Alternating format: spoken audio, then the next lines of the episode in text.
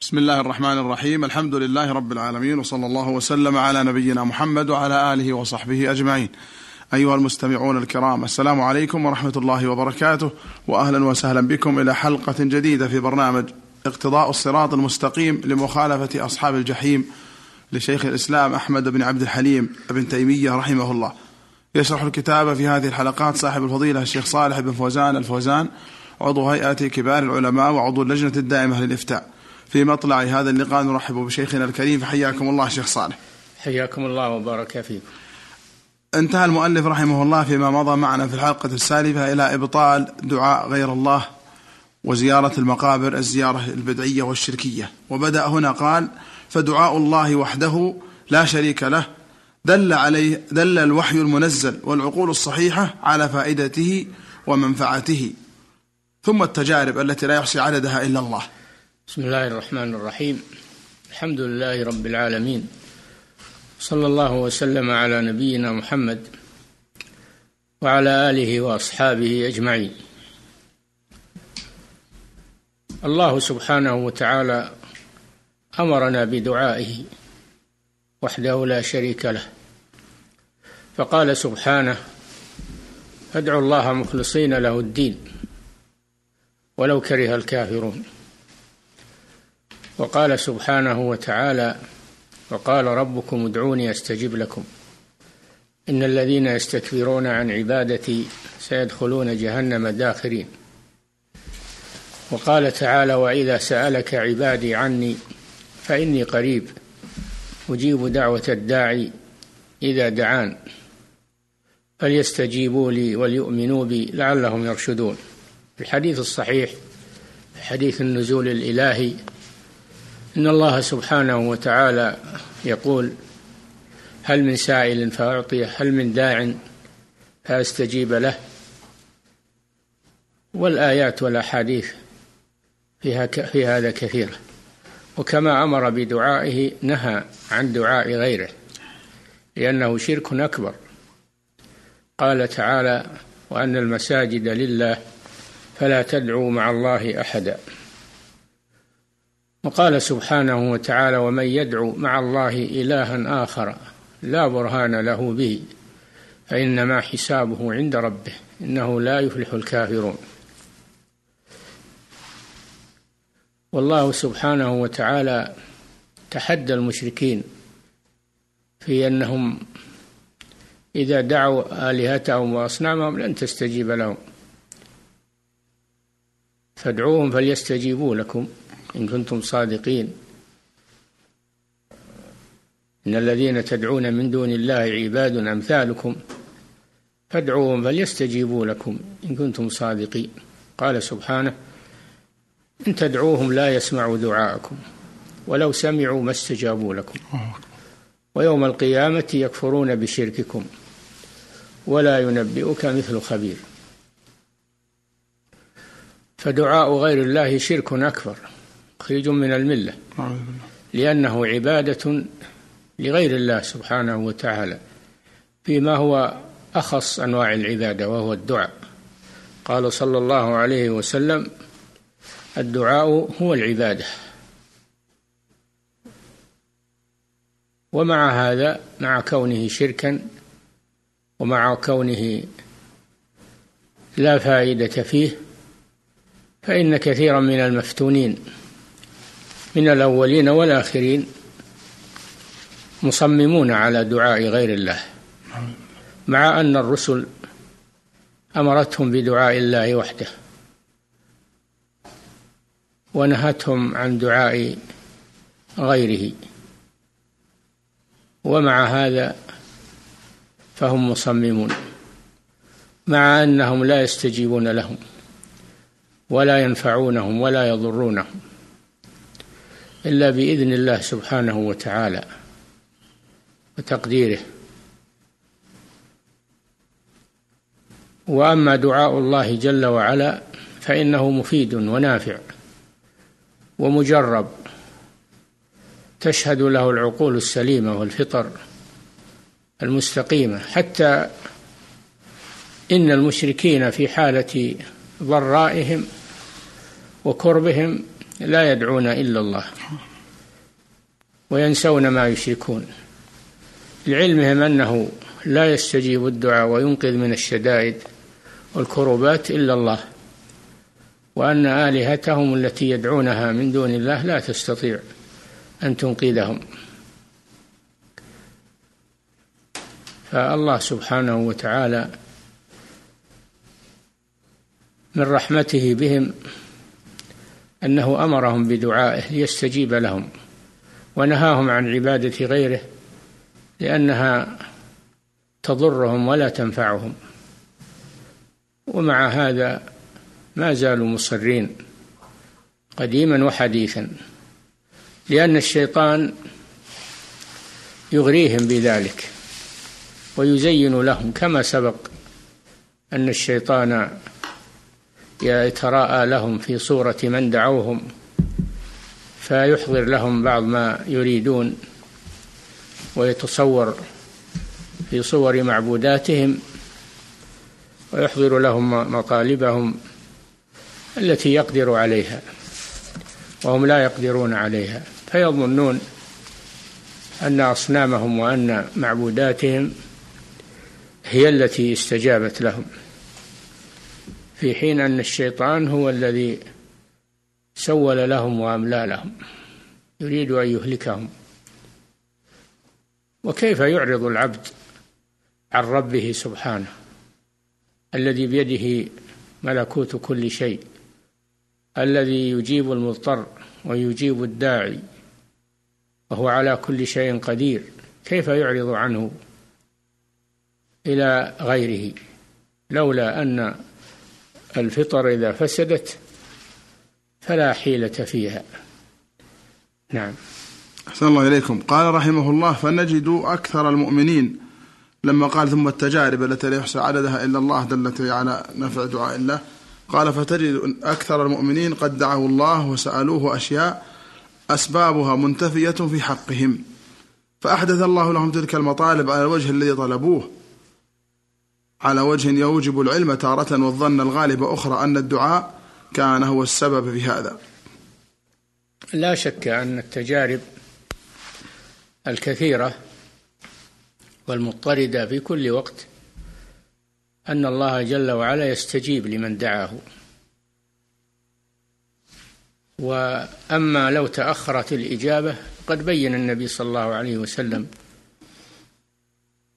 ما في ذلك من الحكمة أن الله إما أن يدفع عنه من المكروه مثلها أو يعطيه خيرا منها مستقبلا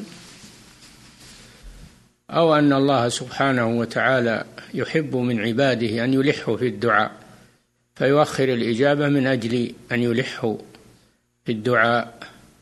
لأن الله سبحانه وتعالى يحب من عباده الذي يلح في الدعاء لأن هذا يدل على اليقين وأن هذا لا ييأس أن هذا لم ييأس فيلح على ربه بالدعاء فيظهر بذلك إخلاصه وثقته بالله سبحانه وتعالى. وقد يكون مانع الإجابة من قبل العبد بأن يفعل شيئا أو يأتي بشيء يتنافى مع إجابة الدعاء مثل الأكل الحرام ومثل الدعاء وهو غافل لا يوقن بالإجابة وإنما يدعو بلسانه فقط إلى غير ذلك من موانع الإجابة. نعم. قال وتجد هذا ثابتا عند ذوي العقول والبصائر الذين يعرفون جنس الأدلة وشروطها واضطرادها. نعم بلا شك أن أن أهل العقول والفطر السليمة استقر عندهم أن من أنفع أنواع العبادة الدعاء. وأنه وأنه سلاح المؤمن وأنه لا ينفع عند الشدائد إلا دعاء الله سبحانه وتعالى. أما يجيب المضطر إذا دعاه ويكشف السوء وأن هناك أشياء كثيرة لا يقدر على تحقيقها أحد غير الله سبحانه وتعالى لأنه يقول للشيء كن فيكون. ومن العجيب أن الشيطان لا يتصور في هذه الحالة. إذا دعا العبد ربه فإن الشيطان يبتعد ويفر ولا يتصور عند الداعي لأنه لا لأنه يعلم أنه يدعو ربه القادر على كل شيء الذي يسمعه ويراه. فلا يحضر الشيطان بينما يحضر عند دعاء الأصنام ودعاء القبور ويتلاعب بعقول الناس. نعم. حسن الله إليكم. قال وأما اعتقاد تأثير الأدعية المحرمة فعامته إنما نجد اعتقاده عند أهل الجهل الذين لا يميزون بين الدليل وغيره.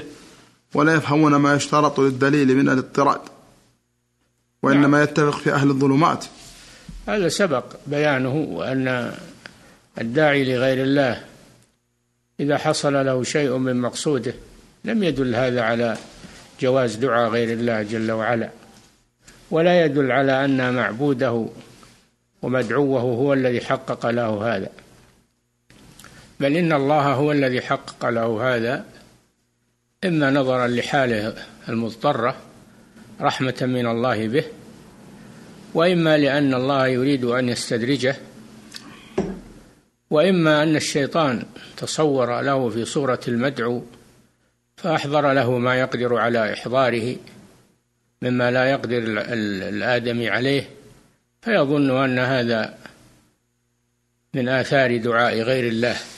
نعم. وإنما يتفق في أهل الظلمات من الكفار والمنافقين أو ذوي الكبائر الذين أظلمت قلوبهم بالمعاصي حتى لا يميزون بين الحق والباطل. إنما يعتقد أن أن دعاء غير الله لا يفيد وأن دعاء غيره هو المفيد. الذين أظلمت قلوبهم بالكفر والشك والريب والنفاق. فالله جل وعلا يستدرجهم من حيث لا يعلمون. لأجل أن يزيدوا في ضلالهم وغيهم وينفتنوا بما هم عليه. نعم. وبالجملة فالعلم بأن هذا كان هو السبب أو بعض السبب أو شرط السبب في هذا الأمر الحادث قد يعلم كثيرا وقد يظن كثيرا وقد يتوهم كثيرا وهما ليس له مستند صحيح إلا ضعف العقل. هذا كما سبق أنه إذا تحقق مراد الداعي لغير الله أو بعض مراده فليس هذا دليلا على صحة توجهه صحة ما هو عليه. وأيضا هو لا يعلم أن هذا من عند الله لأن الأمور بيد الله فقد يعطيه الله ما أراد استدراجا له أو كما سبق أنه في حال ضرورة. فالله جل وعلا ينقذه رحمة به. فهم لا يجزمون عباد القبور وعباد الأصنام لا يجزمون أن هذه الأشياء من جهة أصنامهم من جهة معبوداتهم. وهم يعرفوا يعلمون أنها لا لا تخلق ولا ترزق ولا تدبر. وإنما يقولون هي توسطت لنا عند الله. حصول هذا الشيء بواسطة. لأنه بواسطتها لنا عند الله عز وجل. هكذا يفسرون ما يحصل لهم ولا يقولون هذا من عند الله والله هو الذي أعطانا هذا فيتوبون إلى الله عز وجل ويتركون دعاء غيره مع أنهم يعلمون أنه لا يخلق ولا يرزق. ولا يحيي ويميت ولا يدبر الأمور إلا الله. لكن يقولون هذا بواسطة آلهتنا وشفاعتها لنا. كما قال تعالى ويعبدون من دون الله ما لا يضرهم ولا ينفعهم ويقولون هؤلاء شفعاؤنا عند الله. ما نعبدهم إلا ليقربونا إلى الله زلفى. نعم. أحسن الله إليك. قال ويكفيك أن كل ما يظن أنه سبب لحصول المطالب مما حرمته الشريعة من دعاء أو غيره لا بد فيه من أحد أمرين. إما ألا يكون سببا صحيحا كدعاء من لا يسمع ولا يبصر ولا يغني عنك شيئا وإما أن يكون ضرره أكثر من نفعه. نعم لا يخلو من أحد أمرين. إما أن يكون ليس سببا قطعا لأنه دعاء لجماد لا يسمع ولا يبصر. ولا يغني عن داعيه شيئا. هذا مقطوع بأنه ليس سببا لحصول المقصود. نعم. كيف يحصل المقصود من جماد؟ لا يسمع ولا يبصر ولا يغني شيئا عن داعيه. وقد يكون سببه الانحراف والضلال من أجل ما سبق بيانه. أن يستدرج وأن يفتن بهذا الشيء. وقد يكون كما سبق أيضا أن الشيطان تصور للداعي لغير الله وأحضر له بعض مطالبه لأجل أن يزيده ضلالا وبعدا عن الله سبحانه وتعالى. نعم. قال فأما ما كان سببا صحيحا منفعته أكثر من مضرته فلا ينهى عنه الشرع بحال. الشرع إنما جاء بتحقيق المصالح وتكميلها ودرء المفاسد وتقليلها. فالله لا ينهى عن شيء إلا وضرره أكثر من نفعه ولا يأمر بشيء إلا هو نفع محض أو أن نفعه أرجح من مفسدته. ودعاء غير الله هذا إما أنه ضرر محض كالذي يدعو الجماد والخشب والأشجار والأحجار وإما أن ضرره أكثر من نفعه. نعم. وكل ما لم يشرع من العبادات مع قيام المقتضي لفعله من غير مانع فإنه من باب المنهي عنه كما تقدم. كل ما لم يشرع من العبادات فإن ضرره أكثر من نفعه. إن حصل فيه نفع إن حصل فيه نفع فهو مغمور بالضرر. نعم. والإنسان لا. لا يدفع درهمين ليخسر لا يدفع درهما ليخسر درهمين. الضرر في هذا واضح. نعم. العاقل لا يقدم على هذا. فلا يقدم على دعاء غير الله. يخسر دينه. رجاء أن يحصل على شيء أو أقل من شيء من مطلوبه. مع هلاك دينه. وضياع دينه. الذين يذهبون إلى إلى إلى السحرة وإلى الكهان من أجل العلاج بزعمهم. قد يحصل لهم شيء من الشفاء لكن حصوله لهم هذا من باب الضرر أو أنهم صادفوا وقت قدر وقضاء. أن الله قدر لهم هذا الشيء فجاء في حينه. لا من أجل هذه الأسباب التي بذلوها وهذا سبق بيانه. نعم. وأما ما ذكر في المناسك أنه بعد تحية النبي صلى الله عليه وسلم وصاحبيه والصلاة والسلام يدعو فقد ذكر الإمام أحمد وغيره أنه يستقبل القبلة ويجعل الحجرة عن يساره لئلا يستدبره وذلك بعد تحيته والصلاة والسلام ثم يدعو لنفسه. نعم. ما ذكره بعض أصحاب المناسك المؤلفة في أفعال الحج هو العمرة والزيارة لمسجد الرسول صلى الله عليه وسلم أنه يأتي ويسلم على النبي صلى الله عليه وسلم وعلى صاحبيه أبي بكر وعمر رضي الله عنهما وأنه يدعو مراد أصحاب المناسك ليس أنه يدعو مستقبلا للنبي صلى الله عليه وسلم إنما يستقبل النبي صلى الله عليه وسلم بالسلام فقط. فإذا أراد أن يدعو فإنه يتنحى ويجعل الحجرة عن يساره ويتوجه إلى القبلة قبلة المدينة فيدعو الله عز وجل بما بما أراد. لأن المكان مكان مبارك المسجد النبوي والدعاء فيه أفضل من الدعاء في غيره ما عدا المسجد الحرام. ويكون عن يسار الحجرة لئلا يستدبر النبي صلى الله عليه وسلم تأدبا معه صلى الله عليه وسلم. هذا الذي بينه الإمام أحمد فليس كلام أصحاب المناسك على إطلاقه أنه يدعو بعد السلام على النبي صلى الله عليه وسلم مستقبلا للنبي. بل فسره بأنه إذا أراد أن يدعو كما فسره غيره مالك وغيره أنه يجعل الحجرة عن يساره ويتوجه إلى القبلة ويدعو الله بما شاء في مسجد الرسول صلى الله عليه وسلم لا عند القبر. نعم. وذكر أنه إذا حياه وصلى عليه يستقبل وجهه بأبي هو وأمي صلى الله عليه وسلم. كحالة المسلم على الحي فإذا سلمت على الميت تكون مثل سلامك على الحي تستقبله بوجهك. وتسلم عليه يا فلان السلام عليك ورحمة الله وبركاته. نعم. فإذا أراد الدعاء جعل الحجرة عن يساره واستقبل القبلة ودعا. نعم يعني من الجهة الغربية. وهذا وهذا مراعاة منهم لذلك فإن الدعاء عند القبر لا يترك لا يكره مطلقا بل يؤمر به كما جاءت به السنة فيما تقدم ضمنا وتبعا وإنما المكروه أن يتحرى المجيء إلى القبر للدعاء عنده. الدعاء عند القبر بالسلام على الميت والدعاء له الدعاء للميت.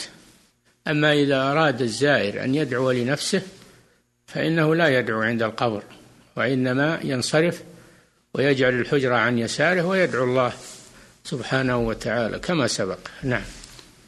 إذا قوله هنا الدعاء عند القبر لا يكره مطلقا أي الدعاء للميت. نعم. وكذلك ذكر أصحاب مالك. قالوا يدنو من القبر فيسلم على النبي صلى الله عليه وسلم ثم يدعو مستقبل القبلة يوليه ظهره وقيل لا يوليه ظهره وإنما اختلفوا لما فيه من استدباره. نعم أصحاب مالك وافقوا الجمهور في أنه يدعو مستقبلا القبلة لكن الجمهور يقولون يجعل الحجرة عن يساره يأتي من الغرب من غرب الحجرة. وأصحاب مالك يقولون يستدبر القبر ويستقبل القبلة, القبلة. نعم. فعند الجميع أنه لا يستقبل القبر في الدعاء وإنما يستقبل القبلة, القبلة. إنما اختلفوا في المكان فقط. نعم. قالوا فأما إذا جعل الحجرة عن يساره فقد زال المحذور بلا خلاف وصار في الروضة أو أمامها. بلا شك أنه إذا إذا جاء عن غرب القبلة عن عن غرب الحجرة جعلها عن يساره. جعلها عن يساره فهذا يكون أنفع وأفضل من ناحيتين. الناحية الأولى أنه دعاء في المسجد وليس عند القبر. الناحية الثانية أنه في الروضة الشريفة التي هي روضة من رياض الجنة. كما قال صلى الله عليه وسلم ما بين ما بين بيتي ومنبري روضة من رياض الجنة. نعم. ولعل هذا الذي ذكره الأئمة أخذوه من كراهة الصلاة إلى القبر فإن ذلك قد ثبت النهي فيه عن النبي صلى الله عليه وسلم كما تقدم. كما تقدم أنه لا يصلي عند القبر سواء كان مستقبلا له أو قريبا منه إذا كان قصده آه، الارتباط بالقبر. أما إذا تنحى عن القبر بعيدا وصلى وهو في غير مقبرة في غير مقبرة صار بينه وبين القبر مسافة.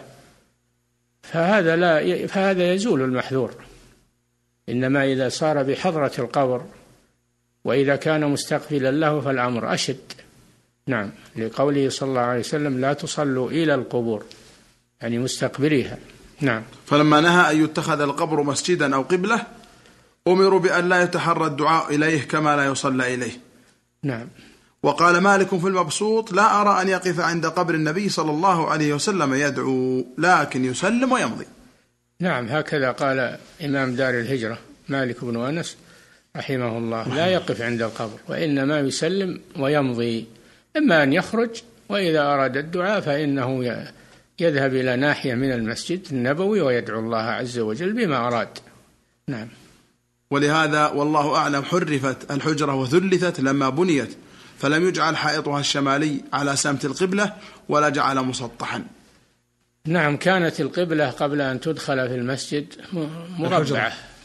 كانت الحجرة النبوية قبل أن تدخل في المسجد مربعة. فلما أدخلت في المسجد وأعيد البناء جعلوها مثلثة من جهة الشمال. من جهة الشمال ثلاثة جدران وجعلوها من جهة الشمال على شكل زاوية. على شكل زاوية. وصارت الحجرة على شكل مثلث كما عند المهندسين. على شكل مثلث. لئلا يستقبل المصلي إذا كان شمال الحجرة لا يستقبل شيئا منها. لا يكون أمامه إلا القبلة.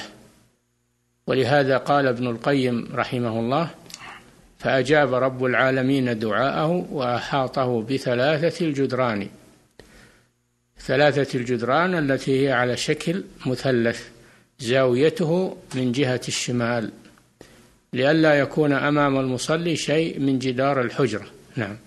أحسن الله إليكم شيخنا وجزاكم خيرا. أيها المستمعون الكرام إلى هنا نأتي إلى نهاية هذه الحلقة من برنامج اقتضاء الصراط المستقيم مخالفة أصحاب الجحيم مع صاحب الفضيلة الشيخ صالح بن فوزان الفوزان.